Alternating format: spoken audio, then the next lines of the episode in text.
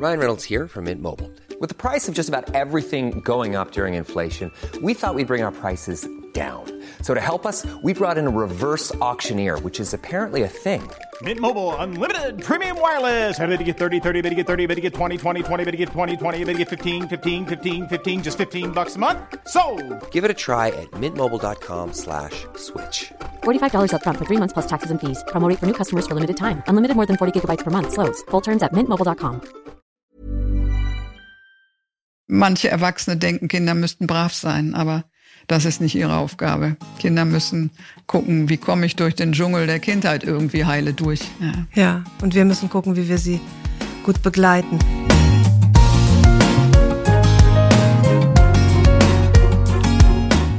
Klagen, lachen, klüger werden. Herzlich willkommen zu meinem Podcast Frauenstimmen. Frauenstimmen, das sind alle 14 Tage sonntags ermutigende Gespräche mit mutigen Frauen über das Loslassen und das Aufbrechen, das Verlieren, das Suchen und das Finden. Ich bin Ildiko van Kürti und heute spreche ich mit der Diplompsychologin Elisabeth Raff auf. Sie hat ein großartiges Buch geschrieben mit einem fantastischen Titel. Es heißt, die tun nicht nichts, die liegen da und wachsen. Es geht um Pubertierende. Wie lebt man mit ihnen? Wie überlebt man mit ihnen?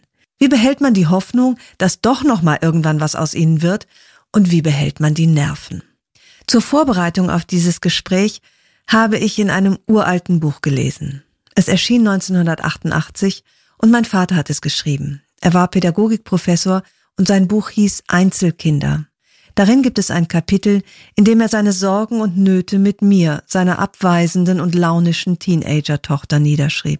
Das hat mich sehr berührt, das jetzt nochmal zu lesen, wo ich selbst an seiner Stelle bin und seine Ratlosigkeit und auch seine Gekränktheit so gut verstehen kann.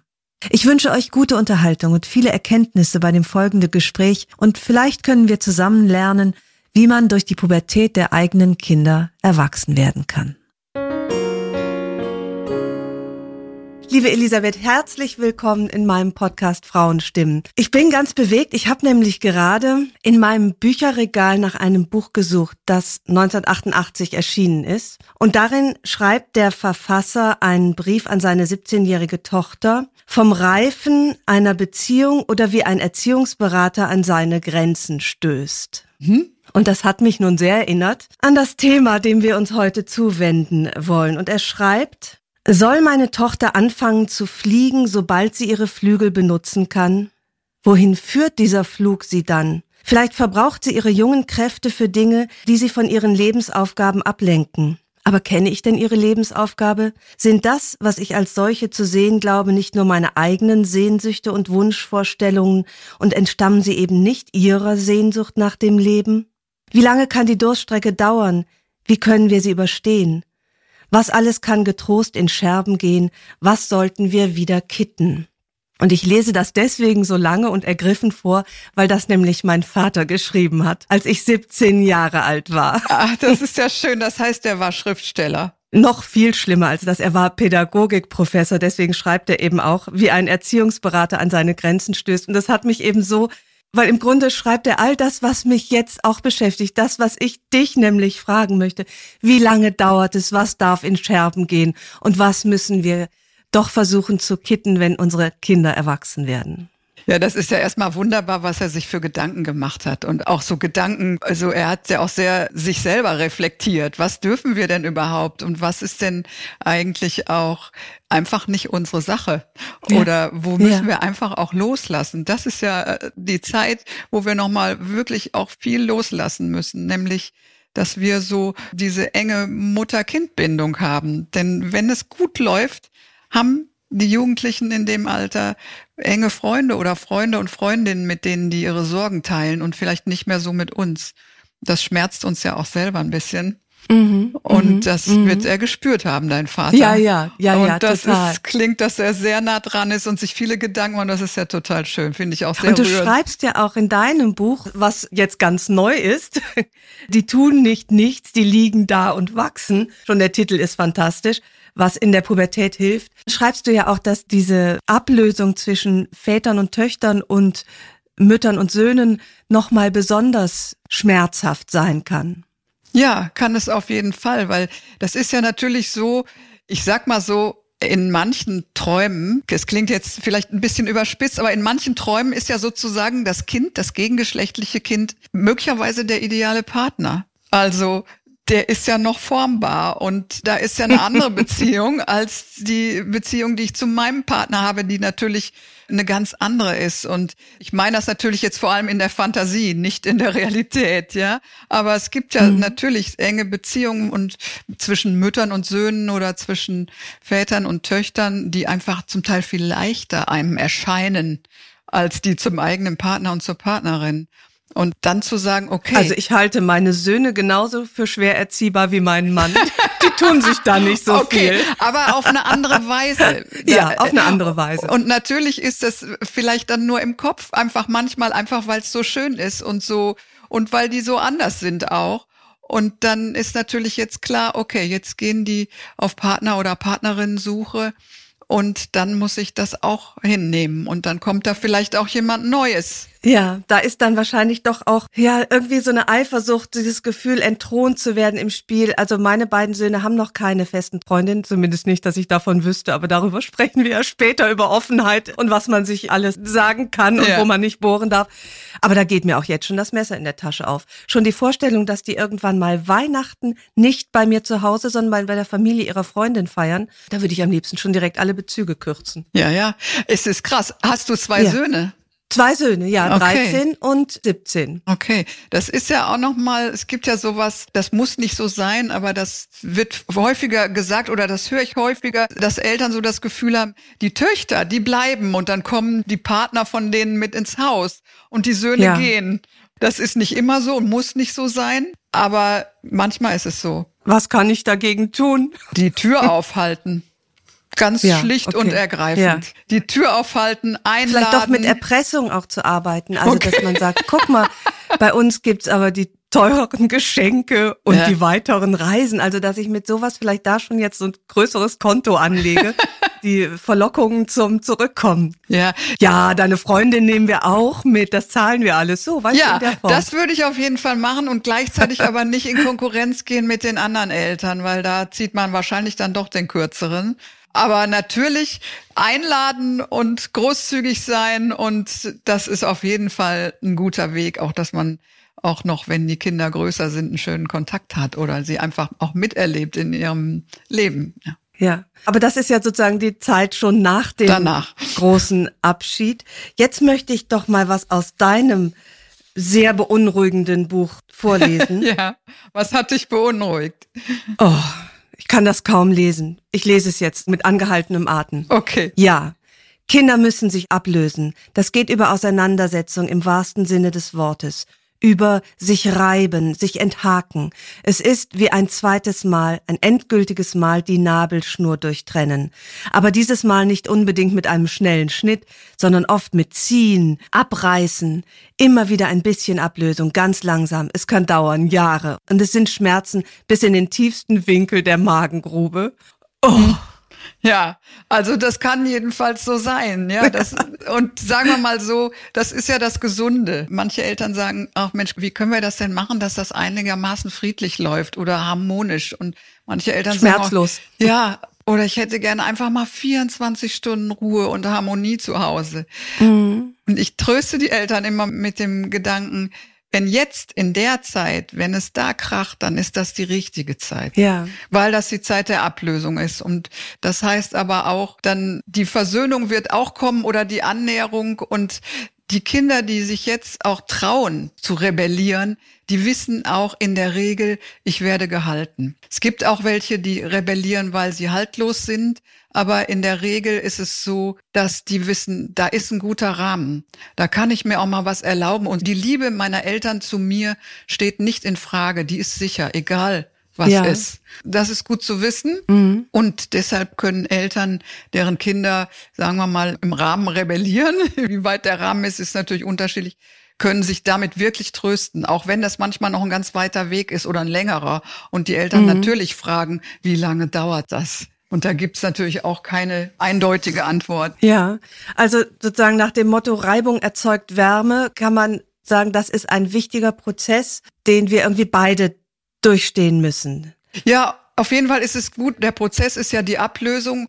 Und wenn die jetzt nicht erfolgt oder nicht gut erfolgt, und manchmal muss die eben über Krach erfolgen, weil es ja. eben nicht anders geht und sich harmonisch auseinanderentwickeln, das ist irgendwie schwierig. Und die Kinder müssen ja auch ihren Weg finden und wissen noch nicht so genau, wie das geht. Das hat dein Vater, glaube ich, ja auch im Kopf gehabt mit seinem, mit ja. dem, was er so schön geschrieben hat. Und das ist einfach wichtig, dass wir wissen, in der Regel ist es dann so, dann kommt das aber nicht, wenn die 30 oder 35 oder 40 sind. Weil es gibt auch Kinder, die erst dann gegen ihre Eltern aufstehen und dann wird es ganz schwierig. Oh, das ist praktisch eine versäumte Pubertät, die dann nachgeholt wird, oder? Ja, dann kommt der Ärger und die Wut auf die Eltern ganz viel später und dann wird's richtig tief. Und jetzt ist es erstmal ein normaler Vorgang. Und wenn man dann bei sich bleibt und der Leuchtturm bleibt und auch sicher bleibt in dem, wir lieben dich, wir geben dich nicht auf, wir halten dich. Gleichzeitig gibt's ein paar Sachen, die können wir so nicht nehmen. Aber die Liebe ist nicht in Gefahr. Da können wir sie gut halten und auch sicher sein, dass das auch länger hält. Ja, zum Leuchtturm kommen wir später. Ich komme ja oftmals nicht vor wie ein Leuchtturm, sondern wie eine Ruine eines Leuchtturms. Ja, das aber musst du noch erklären. Mal, ja. ja, aber noch mal kurz zu der verspäteten Pubertät. Das heißt, eigentlich sollten Eltern vielleicht alles dran setzen, um Konflikte jetzt zu schüren, damit sie nicht später noch aufkommen? Oder wie können wir unterstützen unsere Kinder, dass sie auch jetzt wirklich in die Rebellion gehen? Ich fand mich zum Beispiel eigentlich immer so ein bisschen zu brav, auch wenn mein Vater es offenbar anders sah, aber ich hatte immer den Eindruck bei mir, ich hätte mehr explodieren können. Wie können wir das vielleicht auch fördern? Wir können das natürlich nicht steuern. Also ich, wenn du das erzählst, da denke ich immer an meinen Sohn, weil ich hatte ja selber eine sehr, sehr heftige Pubertät. Ja, da sprechen wir gleich noch. Du und warst wirklich hart drauf, da sprechen wir nachher drüber. und ich habe dann immer gedacht, wann kommt das denn bei meinen Kindern? Ich habe zwei ja, Kinder. Die erwachsen sind, müssen wir ja. hier an dieser Stelle sagen. Du hast das Schlimmste hinter dir. Die heute erwachsen sind, genau. Und die haben das nicht so gemacht wie ich.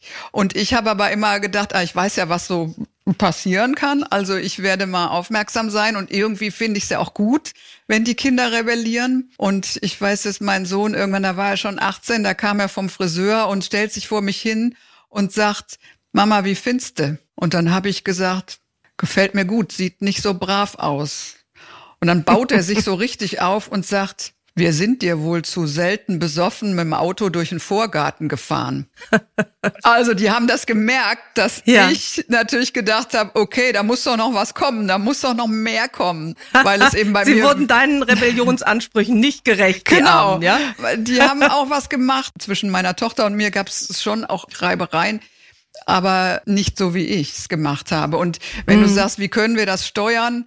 Wir können bei uns bleiben, also indem wir uns nicht anbiedern und nicht immer denken, wir müssen doch alles verstehen und es ist gut, wenn wir verstehen, aber wir müssen nicht alles gutheißen. Das meine ich eigentlich. Mhm. Und wir können auch mal was sagen, was die richtig doof finden. Also indem wir uns trauen, auch mal richtig doof gefunden zu werden. Ja, das finde ich auch nicht weiter schwierig, weil man ja eigentlich immer doof gefunden wird in dem Alter, oder? Das ist meine leichteste Übung, immer doof gefunden zu ja, werden. Ja, aber du musst es eben aushalten, ne? Ja. Also das ist es ja, mhm. ne? Also ich erinnere mich an eine Mutter, in, als ich habe ich einen Vortrag gehalten und dann sagte die, meine Tochter hat zu mir gesagt, ihr seid die schlimmsten Eltern auf der Welt. Und dann habe ich Ach, die auch. Ja, genau. Und dann habe ich gemerkt, ey, das habe ich auch zu meinen Eltern gesagt.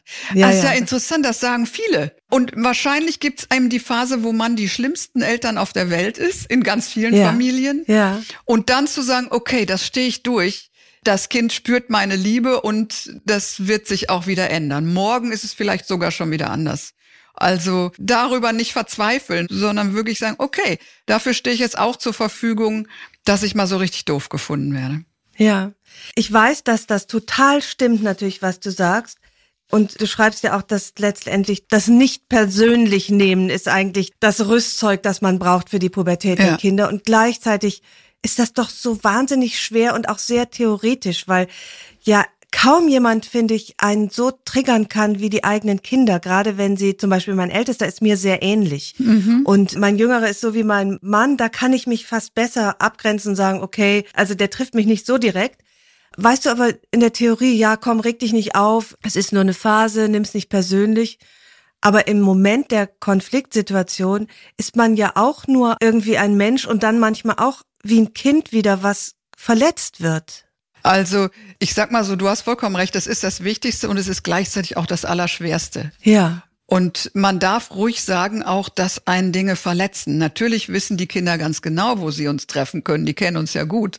Und genau da werden sie auch reingehen.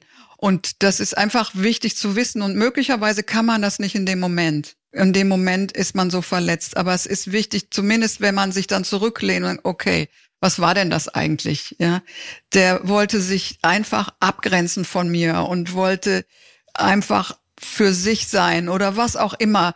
Aber es geht nicht darum, dass er mich wirklich persönlich treffen wollte. Das ist in der Regel nicht die Absicht. Also manchmal kann ich das erst beim mich zurücklehnen und vielleicht auch erst am nächsten Tag oder so. Ja. Aber es ist wichtig, das im Kopf zu behalten und natürlich zu wissen, okay, der trifft mich da, wo ich am verletzlichsten bin. Da habe ich ja auch meine Wunden aus der Kindheit, mhm. aber gleichzeitig auch zu wissen, die Absicht war das nicht. Der wollte einfach was anderes gerade. Der hatte gerade einfach mehr seine Freundin als seine Schule im Kopf und ich hatte mehr die Schule im Kopf. Ja. Und deshalb ist das dann passiert und dann musste der sich irgendwie wehren, hat das nicht gut gemacht. Wenn er mich verletzt oder sie, dann kann ich natürlich sagen, so reden wir nicht miteinander. Also ich muss mich nicht verletzen lassen. Das ist auch klar. Ja? Also ich muss nicht alles aushalten. Das ist damit nicht gemeint.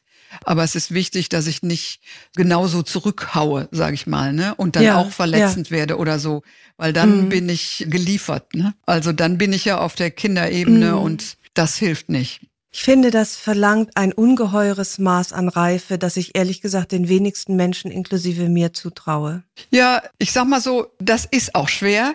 Ich mache ja in Köln einmal im Jahr immer noch so eine Gruppe für Eltern von Jugendlichen, die läuft über zehn Wochen. Einmal in der Woche treffen wir uns für anderthalb Stunden und da besprechen wir genau diese Dinge. Und das Schöne ist immer, dass die Eltern sagen, hier können wir mal so wirklich so in Ruhe darauf gucken und auch mal über uns lachen. Und auch mal, Mensch, was machen wir da eigentlich für einen Quatsch manchmal? Oder wie geraten wir da manchmal in diesen Strudel und sind dann selber irgendwie nicht mehr bei uns, so wie man so im Psychojargon sagt. Ne? Ja, und das ist gut. Und ich kann, wenn ich weiß, das passiert immer wieder, ist es gut zu sagen, okay, ich spreche darüber mit meinem Partner, meiner Partnerin, mit Freunden, Freundinnen und die dürfen mir auch mal was sagen. Also wichtig ist ja, dass ich ab und zu mich selber auch in Frage stelle und auch reflektiere und auch sage, da ist was nicht so gut gelaufen. Das heißt ja nicht, wir müssen als Eltern alles richtig machen, sondern die Frage ist, wie gehen wir mit unseren Fehlern um? Also wenn es mal nicht gut gelungen ist, können wir dann hingehen und sagen, ey, das tut mir leid, ich war einfach auch gerade gar nicht gut drauf und da konnte ich das einfach nicht gut aushalten, noch irgendwie von dir angegangen zu werden und dann habe ich mich irgendwie auch dir gegenüber nicht gut verhalten, das tut mir leid. Dadurch Ja. lernen die Kinder ja auch, wie geht man mit sowas um. Und auch Eltern sind Menschen, Mütter auch. Und die reagieren auch nicht immer PC, müssen die auch nicht. Aber es gibt im Nachhinein zumindest eine Reflexion und auch eine Entschuldigung unter Umständen. Ja, das heißt, die Wunden, die wir manches Mal unseren Kindern schlagen, weil wir vielleicht auch ausrasten oder gemein werden, weil wir so getriggert sind. Und ich glaube, wenn man ehrlich ist, ist uns das allen schon passiert. Na klar. Also zumindest in meinem Bekanntenkreis kenne ich nur Mütter und Väter, die sich nicht immer pädagogisch wertvoll verhalten. Ich spreche jetzt nicht von körperlicher Gewalt, aber auch von Sätzen wie wie blöd bist du eigentlich oder sowas ganz Schlimmes, ne, was dann dem einen oder anderen vielleicht mal rausrutscht. Sind diese Wunden dann noch zu heilen durch so eine Entschuldigung am nächsten Tag, weil du schreibst ja auch sehr eindrücklich, wie das wissen wir ja alle, wie lange solche Verletzungen oder manchmal auch ewig solche elterlichen Verletzungen in uns und dann eben auch in unseren Kindern nachhallen, nämlich ein Leben lang unter Umständen. Ja, ich sag mal so, eine Entschuldigung, eine ernst gemeinte Entschuldigung hilft ganz viel, weil das ja erstmal auch dem Kind bestätigt, mein Gefühl stimmt. Meine Mutter hat mich gedemütigt, hat mich respektlos behandelt, das habe ich so wahrgenommen und sie bestätigt das am nächsten Tag, indem sie sagt, ja, das stimmt auch und das tut mir sehr leid. Also das kann auf jeden Fall, ist es eine Heilung. Natürlich ist es nicht ganz weg, aber es macht einen großen Unterschied dazu, als wenn man so sagt, ach, da war doch nichts oder so, ne? Als wenn man sozusagen ja. den Kindern das Gefühl ausredet, was sie ja hatten und was ja ein richtiges Gefühl war. Da war was respektlos. Und natürlich ist es gut, wenn wir merken, dass sowas passiert, wenn wir dann doch auch noch mal gucken, wie gehen wir denn miteinander um? Gehen wir auch mit unserem Partner so um, unserer Partnerin? Also wie ist das Thema Respekt in unserer Familie? Wie machen wir das? Da können wir auch dann langfristig drauf achten.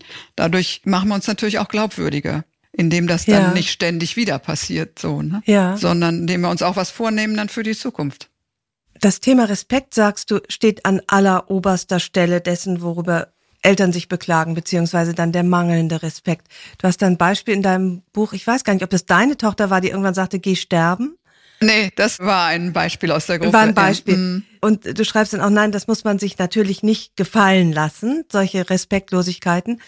Wie reagiert man denn dann darauf? Also was heißt das sich nicht gefallen lassen? Ich glaube, dass da ganz viele Schwierigkeiten haben, angemessen klug zu reagieren auf Beleidigungen, die ja Pubertierende regelmäßig absondern. Und manchmal denke ich, das überhöre ich jetzt.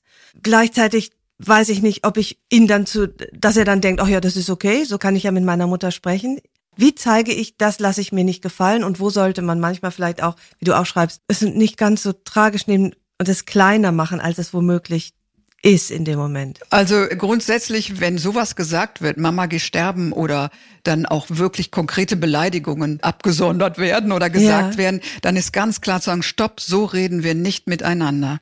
Wir können gerne über alles reden, aber nicht so. Und vielleicht fangen wir einfach in drei Stunden nochmal an. Jeder geht jetzt mal seiner Wege und dann versuchen wir es nochmal neu. Mhm. Aber das geht nicht. Also das zu überhören ist auch wirklich keine gute Idee, weil dann natürlich genau das kommt. Ach ja, ist ja nicht so schlimm. Doch, das ist schlimm. Das kränkt mich und ich möchte nicht, dass hier im Haus so geredet wird. Das tun wir nicht. Und ich werde es auch nicht tun. Aber ich werde auch nicht so mit mir reden lassen. Also da muss man einfach auch, man ist ja auch Vorbild. Also das heißt ja, ja. auch, wenn ich so damit umgehe, bringe ich den Kindern ja auch gleichzeitig bei, du musst so auch nicht mit dir reden lassen. Auch nicht anderswo. Mhm, mh. Das ist ja wichtig. Also wie können wir Respekt auch lehren, ja, und auch vorleben. Ja. Ich finde es so schwierig zu unterscheiden. Manchmal tut es mir gut zu sagen, hey, das ist Pubertät. Das ist jetzt gerade dieser äh, Hirnzustand, der bestimmte Dinge gar nicht zulässt oder möglich macht für so ein heranwachsendes Menschlein. Da würde man dann sagen, ja, dann geh auch nicht so sehr drauf ein. Und wo ist der Punkt, wo man sagt, trotz Pubertät, so geht's dann nicht? Weil letztlich sind wahrscheinlich Respektlosigkeiten und dieses Abwerten oder aufmüpfig sein sind ja auch alles Zeichen von Pubertät, die man manchmal eben auch nicht so persönlich nehmen sollte, weißt du? Nee, ich glaube, dass es einen Unterschied gibt. Also mhm. Respektlosigkeiten sind eben, egal an welchem Punkt und von wem die kommen, muss ich nicht hinnehmen. Soll ich auch nicht hinnehmen? Ne? Nein, Darf eigentlich nicht. nicht. Ja. Also mhm. ich finde das schon wichtig, da auch ganz klar zu sagen, so reden wir hier nicht. Ja.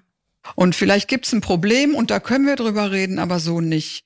Und hinnehmen kann ich natürlich, wenn die Kinder einfach was nicht einsehen wollen oder rebellieren. Es gibt irgendwie Stress. Der, dein Sohn möchte auf eine Party gehen und möchte da übernachten und der ist aber erst 15 und die anderen sind schon 18 und du weißt auch gar nicht, wo die genau sind, dass du dann irgendwie sagst, also das so will ich nicht. Dann kann es sein, dass es Stress gibt und dann ist er auch sauer auf dich und das darf mhm. er auch sein. Ja. ja. Das ja. ist okay. Das heißt aber nicht, dass er dich dann beleidigen darf. Das darf er nicht, ja. Er darf sich ärgern, er darf so eine Scheiße hier, ja. Aber mhm, er darf mhm. nicht ausfällig werden. Das geht irgendwie nicht. Ärgern und Wut rauslassen ja. kann man auch anders. Ja. Also, ja. das heißt auch nicht, dass die Kinder nicht wütend sein dürfen und man selber auch nicht. Aber dann das respektlos und den anderen zu verletzen, ist nochmal ein anderer Schritt. Ja. Ja, ich kann explodieren, ohne jemanden zu beleidigen und zu verletzen. Ja, nun ist ja die Beleidigungsgrenze auch sehr individuell, also was der Einzelne als Respektlosigkeit empfindet. Also ich bin zum Beispiel sehr schnell beleidigt, was ich als einen meiner großen Fehler empfinde, so dass sich das, glaube ich, auch dann immer mal lohnt zu fragen, ist das jetzt wirklich respektlos oder bin ich nur schnell beleidigt? Auch da ist ja noch eine Grenze bei einem selber, wo man vielleicht mal das überprüfen will. Nur weil ich verletzt bin, heißt das ja nicht, dass es wirklich eine große Sache ist. Mhm. Ich sag mal so, es gibt ja kein objektives Maß dafür. Ja, eben. Und äh, beleidigt sein, sage ich mal, das ist ja häufig, dass man selber, dass man so in sein, in, in sich selber, manche sagen in sein Kind ich, aber jedenfalls äh, beleidigt sein ist etwas sehr Kindliches auch, ja. Mhm. Und das ist überhaupt nicht zu werten als doof oder schlecht oder sowas, sondern erstmal nur zu verstehen. Wie kann ich mich denn verstehen? Warum bin ich denn da so schnell gekränkt? Mhm. Und das wird auch mit der eigenen Kindheit zu tun haben und nicht nur mit der aktuellen Situation. Die aktuelle Situation ist irgendwie blöd und vielleicht auch kränkend, aber wenn man so tief beleidigt ist, dann kann man sicher sein, da kommt auch noch was von hinten. So, ne? Also von früher, ja, ja. Von früher, ja. Und deswegen ist es erstmal gar nicht zu werten, sondern nur gucken, wie kann ich das verstehen? Was habe ich denn da erlebt, was mich dann so schnell triggert auch? Mhm. Also mhm. dieser Triggerpunkt ist der von früher und in der aktuellen Situation gibt's auch was. Aber wenn ich merke, ich bin sehr schnell getroffen und gekränkt, dann ist es erstmal nur interessant, das möchte ich jetzt einfach mal verstehen, was ist denn da eigentlich bei mir? Mhm. Und dann, wenn ich das verstanden habe, dann kann ich das den Kindern auch vermitteln. Dann kann ich auch sagen, du, ich finde das jetzt überhaupt nicht gut. Ich merke, ich bin aber sehr, sehr gekränkt und manchmal vielleicht dann reagiere ich auch über. Das hat auch mit mir und meiner Geschichte zu tun. Also so offen und so psychologisch anspruchsvoll sollte man dann auch durchaus mal reagieren, ja, also sich selbst erklären. Dieses psychologisch anspruchsvolle, das gelingt natürlich in der Regel nicht in der aktuellen Situation, aber es gibt auch immer noch einen Tag danach oder auch einen Abend, ja, wenn man sagt, Mensch, wir wollen nicht abends irgendwie äh, gekränkt ins Bett gehen, sondern wollen uns vielleicht lieber schon vor dem Schlafengehen wieder versöhnen, dann ist es auch noch früh genug, wenn man einfach auch Zeit hatte und auch sich zurücklehnen konnte, vielleicht auch mal mit einem Erwachsenen darüber sprechen konnte und dann erst ja. merkt, okay, gut, da habe ich vielleicht ein bisschen stark reagiert, vielleicht kommt da noch was Altes mit.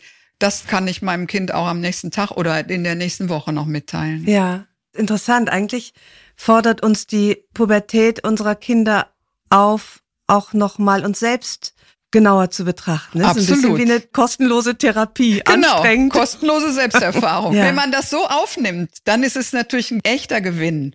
Und dann kann man echt sagen, Mensch, was ist das toll. Die halten einen mhm. wirklich auch, die erden einen. Ne? Du wirst nicht so schnell abheben, wenn du zwei Jugendliche im Haus hast, weil du einfach am Boden bleiben musst und ja, irgendwie ja, immer ja, gucken genau. musst.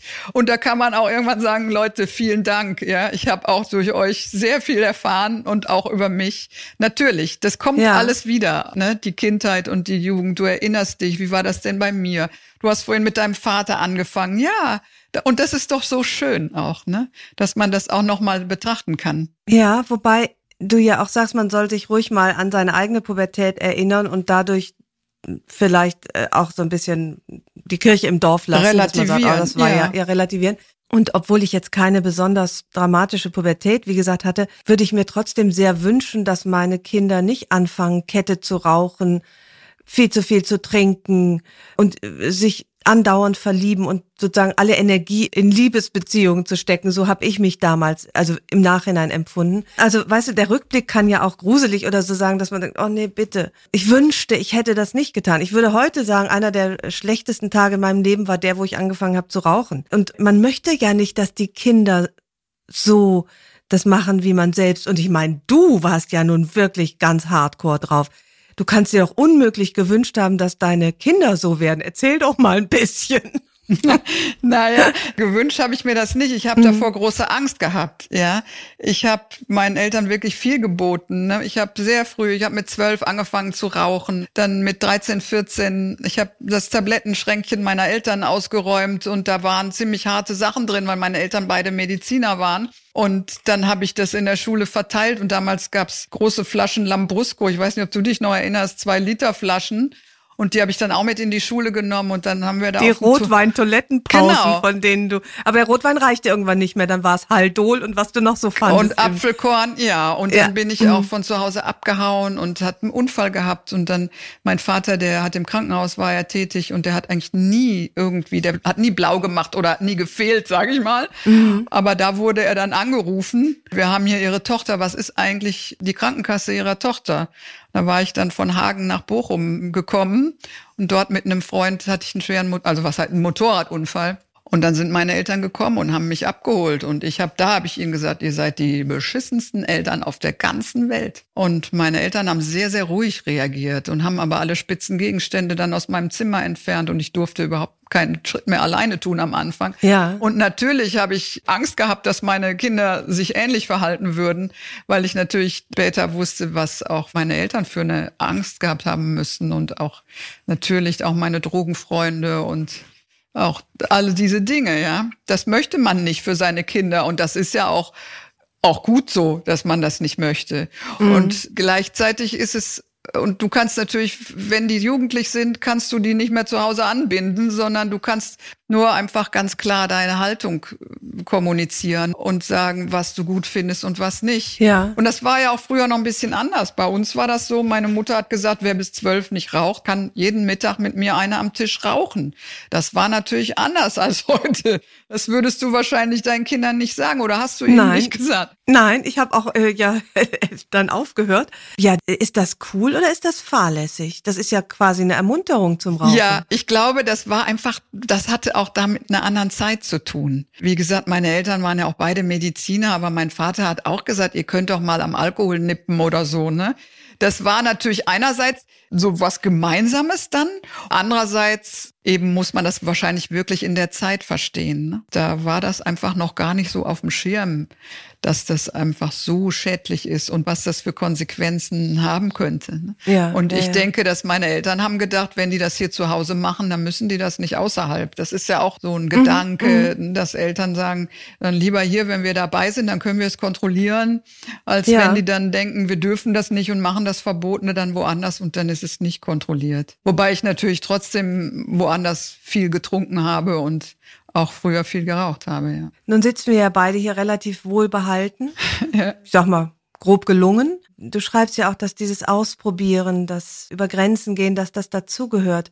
Jetzt aber als Mutter, denke ich, habe ich natürlich auch die Angst, was, wenn es nicht beim Ausprobieren bleibt, wenn sozusagen die berühmte schiefe Bahn beschritten wird. Ne, Das ist ja so eine Mischung aus, ja, ich weiß, man muss sich abgrenzen und experimentieren, um seinen Weg zu finden. Aber es gelingt ja auch nicht immer. Das ist ja letztlich, glaube ich, die Angst, die uns dann allen im Nacken sitzt. Was, wenn der Weg nicht gefunden wird oder ins Jammertal führt? Ja, ich glaube, es ist erstmal wichtig, so ein Selbstvertrauen und nicht nur so ein Selbstvertrauen, sondern auch so ein Vertrauen in die Kinder zu haben. Die werden ihren Weg machen, auch wenn das auf Umwegen ist. Also meine Erfahrung ist, jedes Kind braucht mindestens eine Person, die an ihn oder sie glaubt und die wirklich sicher ist, du wirst es schaffen. Also auch die Kinder da sichern. Und Ja. wenn ich selber Sorge habe, dann muss ich irgendwie gucken. Dann muss ich, wichtig ist ja, dass ich eine Beziehung zu meinem Kind habe, dass wir in Kontakt sind und dass eben auch die Kinder sich trauen, wenn ihnen was Schwieriges, was Angstmachendes widerfährt, dass sie dann zu einem kommen und umgekehrt, dass man auch mal was sagen kann, sag ich mal, ja. Und auch sagen kann, worüber man sich Sorgen macht, wenn es Grund zur Sorge gibt, ja. Und dann auch sagen kann, okay, und das, das können wir nicht so lassen. Da müssen wir jetzt gucken, wie wir damit umgehen. Da bleibe ich jetzt dran. Da lasse ich jetzt nicht locker. Also da mache ich mir Sorgen, dass so, was du gemacht hast, das kann irgendwie nicht so weitergehen. Dann muss man genau gucken und manchmal einfach auch dranbleiben. Ne? Aber man darf nie das Vertrauen verlieren. Das ist auch wieder so schwer gesagt. Eine Freundin von mir hatte es sch- schwer, war alleinerziehend und ihr Sohn wurde kriminell, war von der Schule geworfen und brach etliche Lehren ab. Und sie sagte, sie wusste immer, dass er irgendwann seinen Weg machen wird.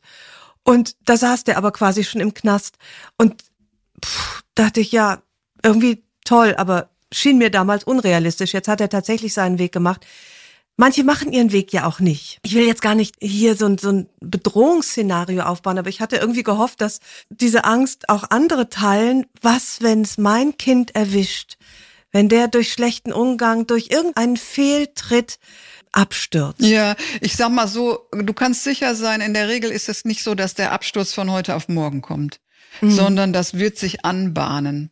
Und du wirst merken, dem geht's nicht gut oder der geht immer mehr in die Richtung, dass er so viel trinkt oder dass er kifft oder dass er nicht mehr zur Schule geht. Das ist ja ein, ein, schleichender Weg. Und dann ist es natürlich ganz wichtig, auch frühzeitig irgendwie zu sagen, also mein Kind braucht was. Und wenn ich das nicht bereitstellen kann, dann müssen wir woanders hingehen. Dann müssen wir uns professionelle Hilfe holen oder gucken, welche Erwachsenen im Bekannten- und Freundeskreis sind da, also dann muss man dranbleiben mhm. und zwar frühzeitig, ja. Man muss dann erkennen, wo hört das Experimentieren auf und wo beginnt die tatsächliche Gefahr. Mhm. Ist ja gar nicht so leicht. Nee, das ist nicht leicht, aber das wirst du erkennen, ja. Und wenn du es nicht weißt, dann ist es wichtig einfach, wie können wir so im Austausch bleiben, dass du das mitkriegst, ja. Also Eltern, deren Kinder jetzt, sagen wir mal, das Kiffen nicht nur ausprobieren, sondern das länger machen und vielleicht dann auch auf dem Schulhof mal selber was verticken oder so. Mhm. Die kriegen das irgendwann mit, wenn sie aufmerksam sind. Und dann ist natürlich der Punkt schon lange da oder schon länger Bei da. Bei mir ist eher so, dass ich glaube ich, ich bin ja Rheinländerin, wie du wahrscheinlich auch, du bist zumindest in Köln jetzt, neige so zur Dramatik und ich denke dann ja schon bei einer verschwiegenen schlechten Note, jetzt ist alles aus, der wird Kleinkrimineller oder Großkriminell. Weißt du, also ich bin so schnell in Panik. Ich habe ja noch nicht mal große Sachen, die es jetzt irgendwie zu beobachten gäbe und finde es da schwierig, sich selbst so an die Kandare zu nehmen, zu sagen, okay, fünf in Mathe heißt noch nicht, dass der Lebensweg für immer verbaut ist. Kommt mir in dem Moment aber vor, sozusagen okay. hysterisch, wie ich veranlagt bin. Wenn das an der Stelle ist, dann musst du, kannst du bei dir gucken.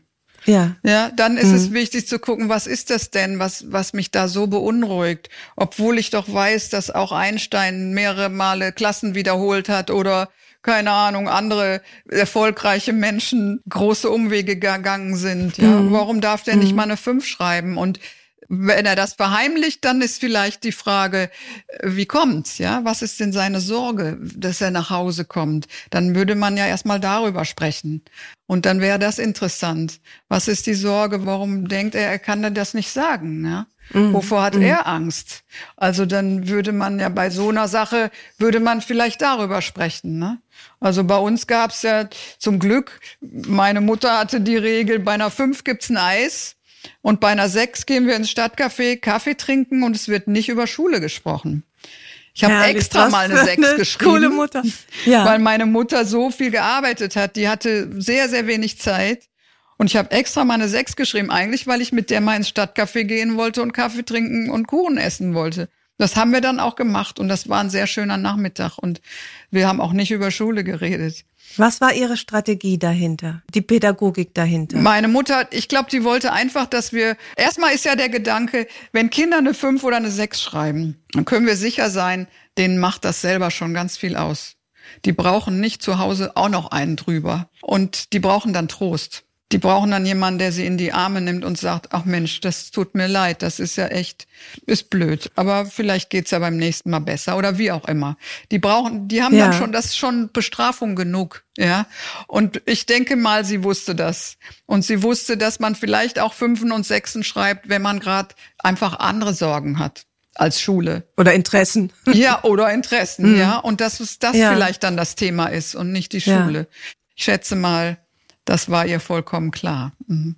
Deine Mutter hat ja auch den weisen Satz äh, gesagt, Kinder müssen nicht brav sein. Genau, ja. Und da denke ich oft dran, ja, weil äh, manche Erwachsene denken, Kinder müssten brav sein, aber das ist nicht ihre Aufgabe. Kinder müssen gucken, wie komme ich durch den Dschungel der Kindheit irgendwie heile durch. Ja. ja, und wir müssen gucken, wie wir sie gut begleiten. Kannst du mir ein bisschen was erzählen über die drei roten und die drei grünen Vs. Ja. Insbesondere in den roten habe ich mich recht häufig wiedergefunden und kam mir schon gestern Abend, als ich meinen Sohn fragte, und wie war es in der Schule? Dachte ich, oh, Alarm, Alarm, Alarm, Verhör, Verhör.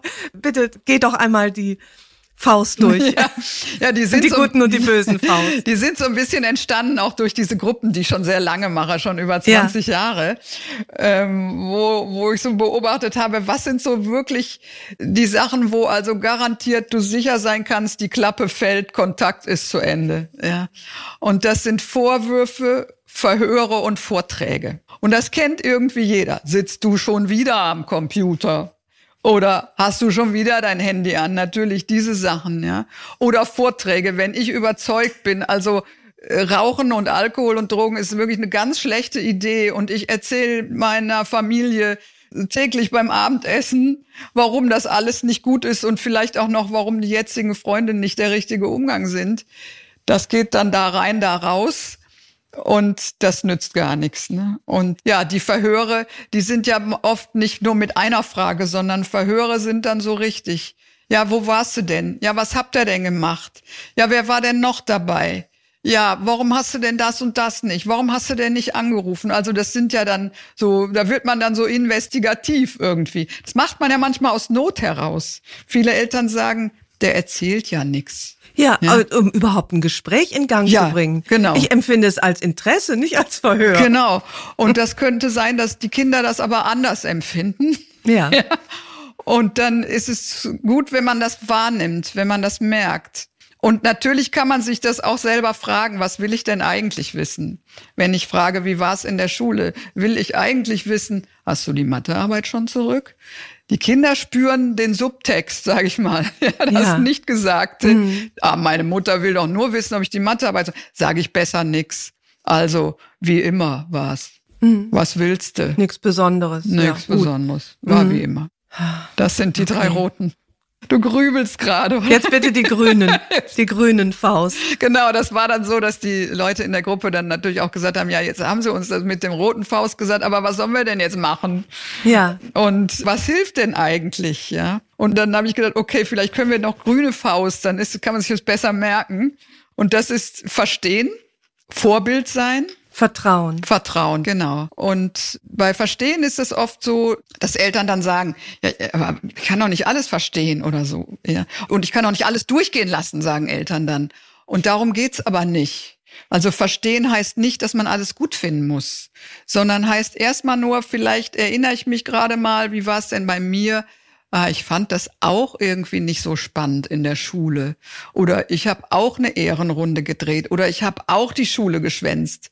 Das heißt erstmal, okay, Jugendliche in dem Alter, die haben manchmal auch interessantere Ideen, als zur Schule zu gehen. So.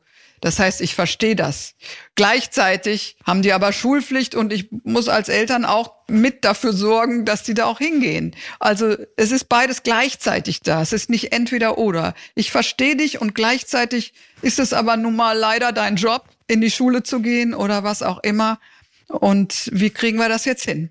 Also mhm. verstehen heißt mhm. erstmal, dass ich in Kontakt bin, dass ich ja. den Jugendlichen auch signalisiere, es ist nicht so, dass ich nicht verstehe. Es ist nur so, es gibt andere Realitäten und die, das widerspricht sich manchmal. Und wir gucken mal, es ist beides da, wir gucken mal, wie wir es irgendwie zusammenkriegen. Ja, ja. ja. Und Vorbild sein ist natürlich auch klar, ja. Wenn ich von meinen Kindern erwarte, Handy weg beim Essen und ich selber telefoniere beim Essen, ja, was sollen die lernen? Kinder lernen mehr von dem, was wir machen, als was wir sagen. Insofern ist ja eigentlich ja. eine gute Situation. Wir können uns über, selber überprüfen und gucken, wie verhalten wir uns denn eigentlich? Wenn wir ja, respektlos ja. sind, müssen wir uns nicht wundern, wenn die das auch sind. Ja, das ist aber gut, weil da können wir was dran machen. Ne? Da können wir gucken, okay, was machen wir denn, was vielleicht auch nicht in Ordnung ist, was wir zu unserem Chef nicht machen würden oder zu unseren Freunden. Würden wir nicht so reden mit denen, ja. Aber mit ja, unseren Kindern ja. reden wir so. Ja, warum? Wir können doch auch mal üben, mit denen respektvoll umzugehen. Ne? Oder mit unserem Mann oder unserer Frau, mhm. ja. Auch mhm. das kriegen Kinder natürlich mit. Wie gehen denn die Alten miteinander um? Ist auch nicht so toll manchmal. Ja. Das auch lernen das ist wieder ein guter Anlass, das eigene Verhalten zu überprüfen. Genau. Äh, ja. Vertrauen ist das letzte V. Genau. Und du hattest vorhin gesagt, kann man denn immer weiter vertrauen? Ich sag mal so, natürlich gibt es Situationen, wo das Vertrauen massiv erschüttert wird. Manchmal, ja. Also nicht in allen Familien, aber das passiert, dass die Kinder einen anlügen, dass die etwas tun, was nicht abgesprochen ist oder wo sie wissen, das sollten sie nicht machen. Und das ist immer zu gucken, erstmal, wie ist denn die Absicht dahinter? Also haben die das jetzt gemacht, die haben die mich jetzt belogen, weil die wissen, ah, die Wahrheit vertragen die Alten eben nicht. Oder haben die mich belogen, weil sie so in Not waren oder weil sie mir extra einen auswischen wollten oder was auch immer? Was steckt denn eigentlich dahinter? Also auch das zu verstehen und wenn ich sage, okay, wenn wir ausmachen, dass du da und da nicht hingehst und du gehst da trotzdem hin, dann ist es so, dass das mein Vertrauen schmälert. Ja, und das kann man auch besprechen und sagen, wie können wir das denn wieder hinkriegen? Ich sage mal so, Vertrauen immer wieder neu. Manchmal muss es neu wieder aufgebaut werden. Das kann schon sein, ja.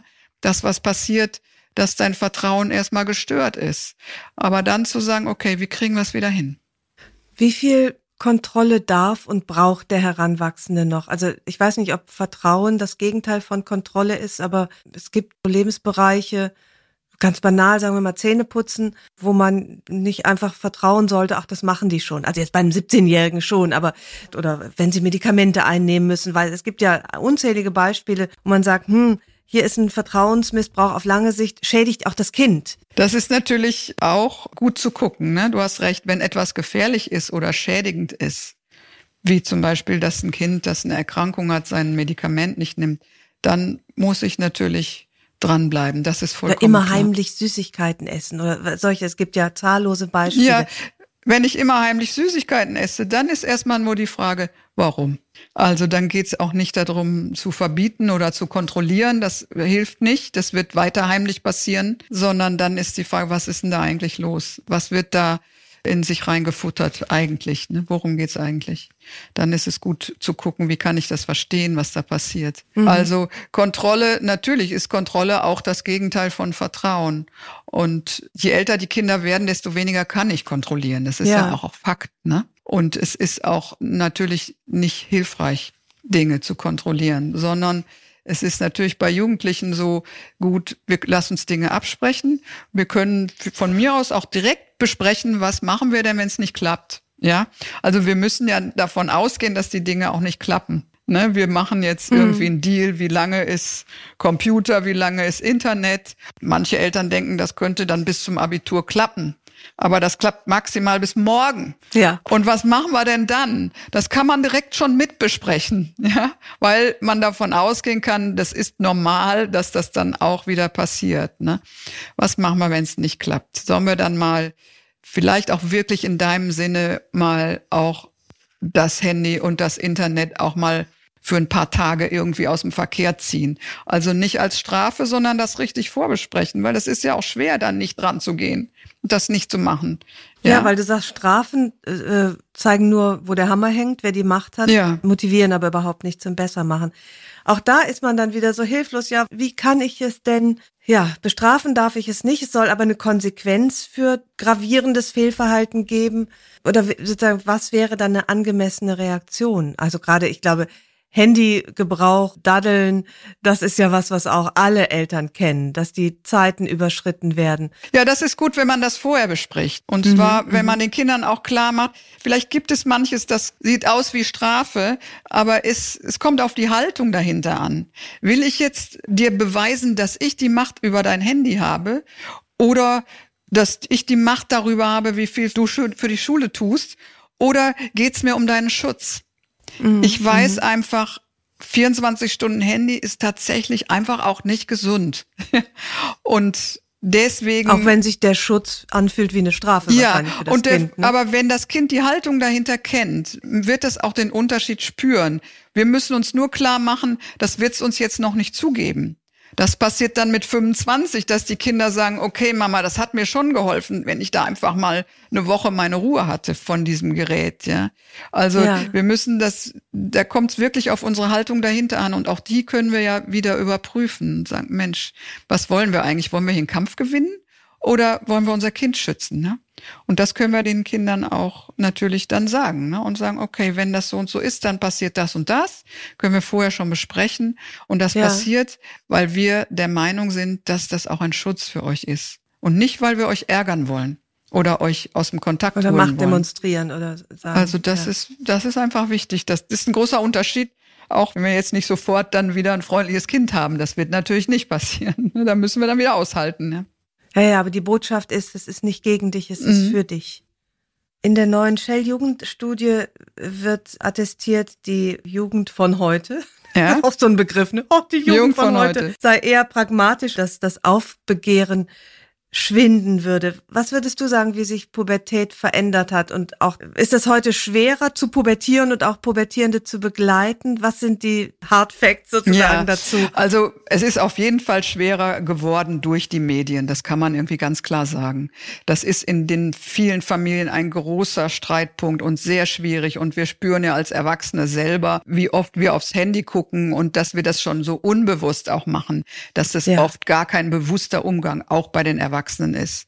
Und das macht natürlich, was die Eltern wissen, noch viel weniger, was die Kinder und Jugendlichen einfach machen. Und mit dem Handy und dem Internet haben die ja die ganze Welt mit ihren Schrecklichkeiten und mit ihren schönen Sachen und allem. Ja. Und das ist eine Herausforderung für Eltern, weil es eben auch noch viel schwerer zu kontrollieren ist, als wenn die irgendwie draußen spielen gehen oder so. Ja. ja. Oder wie früher Fernseher. Früher war Fernsehen ja. das Pendant, aber das war natürlich dann auch ja. viel leichter mitzukriegen. Genau. Ne? Dann, mhm. Das ist wirklich schwerer. Und es ist auch so, es gibt heute ganz viel mehr Familien, wo es auch Trennungen gibt und wo es große Probleme gibt auf der Erwachsenenebene. Also auch durch diese Trennungen ist es häufig so, das ist nicht generell so, aber viel, dass Kinder merken, Mensch, die Erwachsenen sind so mit sich beschäftigt und jetzt ist Papa schon weg und wenn ich jetzt auch noch Randale mache, dann ist Mama vielleicht auch noch weg. Also diese Sorge, diese Angst, auch dieses sich nicht trauen, auch noch Stress zu machen, das ist in manchen Familien auch ein Grund, warum kein Stress ist. Also es gibt verschiedene Gründe und natürlich ja. ist es auch zum Glück seit dem Jahr 2000 ist ja schon seit über 20 Jahren ist in Deutschland die Prügelstrafe verboten. Und natürlich haben sich auch viele Dinge geändert und gibt sicher auch viele Eltern, die verständnisvoller sind und auch anders mit den Kindern umgehen können und vielleicht auch den Kindern nicht mehr so viel Angriffsfläche bieten. Das kann auch sein. Also ich würde sagen, es hat vielfältige Gründe, warum es in vielen Familien nicht so hoch hergeht, ja. Und das muss man genau gucken, was ist es bei uns? Ja, du hast einen interessanten Satz geschrieben, viele natürlich, aber diesen möchte ich noch zitieren. Heutige Eltern wollen es besser machen als ihre Eltern früher. Was meinst du damit? Ja, also dass vor allem Eltern sagen, Mensch, mir ist es damals gar nicht gut gegangen. Ich bin beispielsweise überhaupt nicht ernst genommen worden. Ich bin nicht beachtet worden oder es gab Prügel oder es gab psychische Gewalt, sage ich mal. Und dass Eltern dann sagen, so möchte ich auf keinen Fall, dass ja, mein Kind ja. so groß wird. Ich möchte, dass es dem besser geht und ich möchte da auch was besser machen. Das ist gar nicht so einfach. Und schießen damit manchmal auch übers Ziel hinaus. Ne? Ja. Dieses Gluckige oder nicht loslassen können. Genau vielleicht sich zu viel einbringen und äh, lästig fallen. Genau. Und manchmal ist es ein unbewusster Versuch, die eigenen Wunden zu heilen. Und mein Kind heute mhm. hat ja gar nicht das Problem, was ich früher hatte. Und das ist wichtig zu gucken. Ist denn das, was ich damals als Kind gebraucht hätte, braucht mein Kind das heute auch oder braucht das vielleicht was ganz anderes? Weil das hat ja andere Eltern und eine andere Umgebung. Also das ist wichtig zu überprüfen. Will ich damit eigentlich mich selber nochmal heilen? Also als Beispiel ein Vater, der, der immer so eine Sehnsucht nach seinem Vater hatte und mit dem was unternehmen wollte und der Vater hat ihn immer vertröstet und doch dann keine Zeit gehabt und hat jetzt einen Sohn und will mit dem ständig was unternehmen und der Sohn will das aber gar nicht, weil der weiß sowieso, mein Vater ist da und der ist mir sicher. Also das irgendwie klar zu kriegen, Mensch, das war mein Thema. Ja. Ja. Und vielleicht ist das ja. gar nicht das Thema meines Kindes. Und das ist wichtig, dass man das auch nochmal noch mal genau guckt, ja. Bei mir ist es ja so, dass ich ja einen pädagogisch fortschrittlichen Vater hatte, weil der ja war nun mit allen Wassern gewaschen als Erziehungswissenschaftler. Und ich tatsächlich manchmal den Menschen vermisst habe, weil er so, so sehr pädagogisch war. Also ich finde, das, was Eltern heute sicherlich auch zu Recht versuchen, also viel Verständnis und bei sich bleiben, Begleiter sein. Mir hat eigentlich manchmal eine menschliche Regung bei meinem Vater gefehlt. Also der hat halt immer nur, wenn er sauer auf mich war, hat er immer gesagt, Schätzelein, du hast mich sehr verletzt. Wo ich denke, so Mann, dann hau doch mal auf den Tisch oder brüll mal rum. Weißt du, also dieses, ja, wir sind eben auch, das war mir manchmal etwas zu viel Pädagogik. Und ich habe deswegen auch eine etwas verstümmelte Pubertät, fand ich, gehabt. Weil gegen diesen Vater war so schlecht aufbegehren. Er hat ja immer alles richtig gemacht. Vielleicht ist das vorweggenommen, das, was die Kinder heute erleben, woran man auch verzweifeln kann. Och, diese geschmeidigen, pädagogisch gebildeten Eltern. Ja, ich meine, in dem Satz steckt ja noch was anderes. Du hast mich sehr verletzt. Das war ja gar nicht als Kind deine Absicht. Du wolltest einfach mhm. mal auf die mhm. Kacke hauen, sag ich mal. Und du wolltest ja gar nicht deinen Vater verletzen, aber das hält einen ja dann auch zurück ah, sorry, das wollte ich doch gar nicht. Ich wollte doch einfach nur mhm. keine ja, Ahnung. Ja, genau, das macht so ein ja, schlechtes Gewissen. Genau, das kommt ja. noch dazu. Mhm. Ein schlechtes Gewissen machen ist natürlich, wird die Kinder eben nicht bestärken, weiter sich wild zu entfalten, sondern da schrecken die zurück. Ich kann dich sehr gut verstehen. Ich selber hatte ja eine Mutter, die Psychoanalytikerin war und die war auch sehr bedacht, sag ich mal. Und wir hatten oft das Gefühl, ja, zeig dich doch mal. Wie geht's dir denn eigentlich? Was ja, ist denn mit dir? Mhm, genau. Und warum haust ja. du nicht auf den Tisch? Ne? Ja, mal so ein authentisches, ehrliches mhm. Gefühl. So eine saubere ja, Wut. Genau, also. ja. Und das ist dann so ein bisschen versteckt, ja. Mhm. Das kann ich mhm. gut verstehen. Und man hat ja das Bedürfnis, seine Eltern auch zu sehen dann. Ne? Was ist denn denn da eigentlich los, wenn die nichts sagt? Ja, dann fängst du an zu fantasieren und denkst, oh, vielleicht denkt die was ganz Schlimmes jetzt und das kann man aber nicht sagen. Anstatt dass da mhm. jemand mal was raushaut und dann weißt du, wo du dran bist. Und ja, genau. Ja, ja, das kann schon sein. Ne? Also es geht auch nicht darum, dass Eltern alles pädagogisch korrekt machen, sondern mhm. dass sie so bestimmte Punkte einfach beachten, nicht verletzen und auch mal sich ja. selber in Frage stellen und auch mal sich durchaus entschuldigen können und so. Ne? Aber das heißt nicht, dass die sich ständig bremsen müssen oder irgendwie ständig alles überlegt sein muss. Das wird dann unecht, ja. Ja, ge total gekünstelt, genau. Ja, so habe ich das manchmal empfunden und habe mir das dann vielleicht auch manchmal schön geredet, wenn ich explodiert bin und meiner Wut freien Lauf gelassen habe, dass ich dachte, okay, mir hat das damals gefehlt tatsächlich, dieses authentische Gefühl, eine Tür zu knallen und rauszustürmen oder äh, laut zu schimpfen. War deine Mutter anders? Ja, meine Mutter die war gar nicht in Konflikten anwesend ah, irgendwie. Aha. Also weiß ich nicht, die war immer im Schatten meines Vaters. Also die hat auch nicht auf den Tisch gehauen. Nein, aha. aber da habe ich auch an Reibung gar keine Erinnerung, auch nicht an genervt sein. Mein Vater hat mich ja dann schon auch genervt, aber meine Mutter hatte wenig Reibungs- oder auch nicht Identifikationsfläche. Also ich war meinem Vater sehr ähnlich. Mhm. Und Hast deswegen dich da orientiert, ja. Mhm. Ja, orientiert und gleichzeitig ja und eben wollte mich wahrscheinlich reiben und abgrenzen und er immer so mit seinem super pädagogischen mhm. Verständnis um, kam immer mit seinem Verständnis um die Ecke und das hat mich noch viel mehr genervt. Ja, eigentlich. und gleichzeitig, der wollte es wahrscheinlich gut machen, ne? Das ja. war wahrscheinlich sein Wunsch. Das wäre dann Das total, wollen wir ja alle ja. letztlich. Ne? Wir wollen unseren Kindern ja nichts Böses. Genau, ja, das ist auch schon mal eine gute Voraussetzung. Ne? Interessant ist dann natürlich, wie ist der denn selber groß geworden? Ne? Wie ist der so geworden? Also jetzt für heute als Kind muss man sich dafür nicht interessieren, aber ja, der hatte einen sehr strengen Vater, mhm. schrieb er nämlich auch in diesem Brief, sehr strengen Vater. Da gab es auch mal eine Tracht Prügel. Das war ja im letzten Jahrhundert ja, ja, quasi genau. noch gar nicht unüblich. Und das ist interessant dann zu verstehen, warum der so geworden ist. Ja, so wollte der nicht ja, sein. Ja, aber er ist genau anders geworden. Ja, ja so wollte aha. er nicht sein. Viele treten ja in die Fußstapfen dann doch ihrer Eltern und ja, er wollte genauso nicht sein. Ich wollte zum Schluss nochmal das Fazit meines Vaters vorlesen. Ah ja, gerne. Dich Aha. fragen, was du Entschuldige, dass das so persönlich geworden ist, nur weil ich gerade diesen Brief eben gefunden hatte, dachte ich, wir können uns ganz gut daran entlanghangeln. Ich lese es einmal vor, sein Resümee ja, seiner Verzweiflung schön. eigentlich. Also das ist 1988 eben, da war ich 17. Wie kann ich mich in Zukunft verhalten? Soll ich nun die Schlussfolgerung ziehen, wie ich's mache, mache ich's falsch? Die Versuchung, eine solch resignative Haltung einzunehmen, ist groß.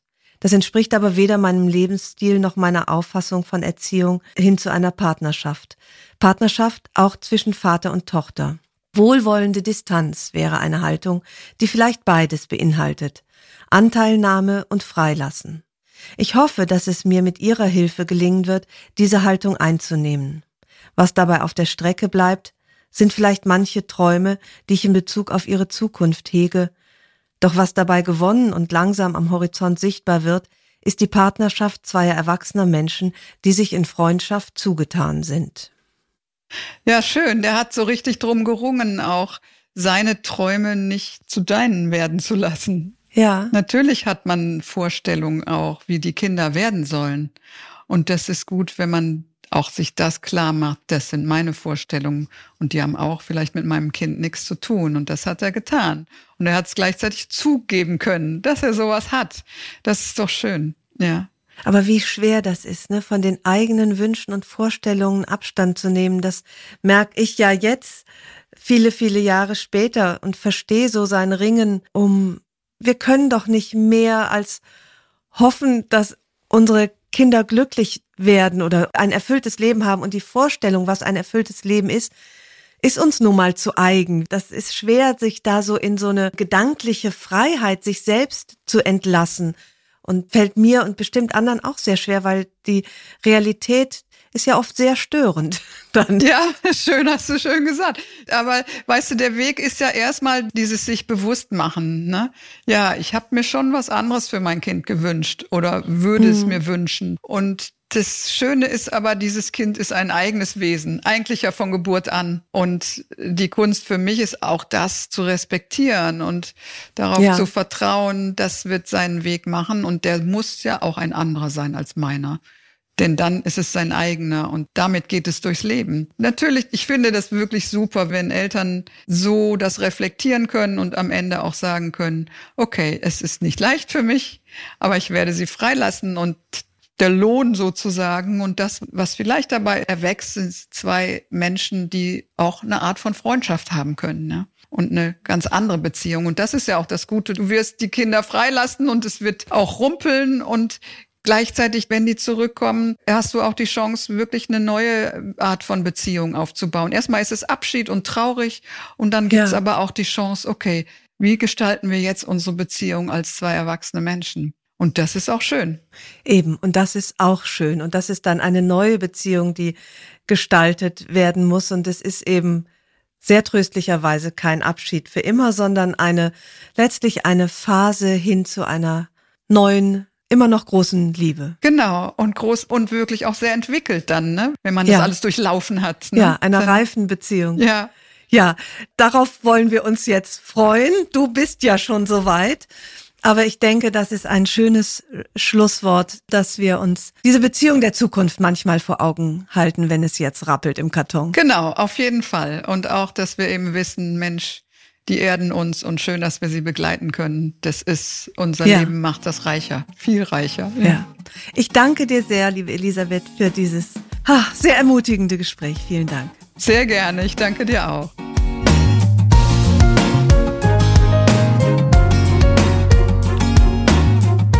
Herzlichen Dank fürs Zuhören. Die nächste Episode von Frauenstimmen hört ihr hier in zwei Wochen. Vielleicht mögt ihr die Frauenstimmen abonnieren, dann verpasst ihr keine neue Folge. Und wenn euch mein Podcast gefällt, dann würde ich mich sehr freuen, wenn ihr ihn weiterempfehlen und mit ein paar Sternen bewerten würdet. Ich freue mich auf ein Wiederhören und grüße euch herzlich, wo auch immer ihr seid. Eure Ildiko.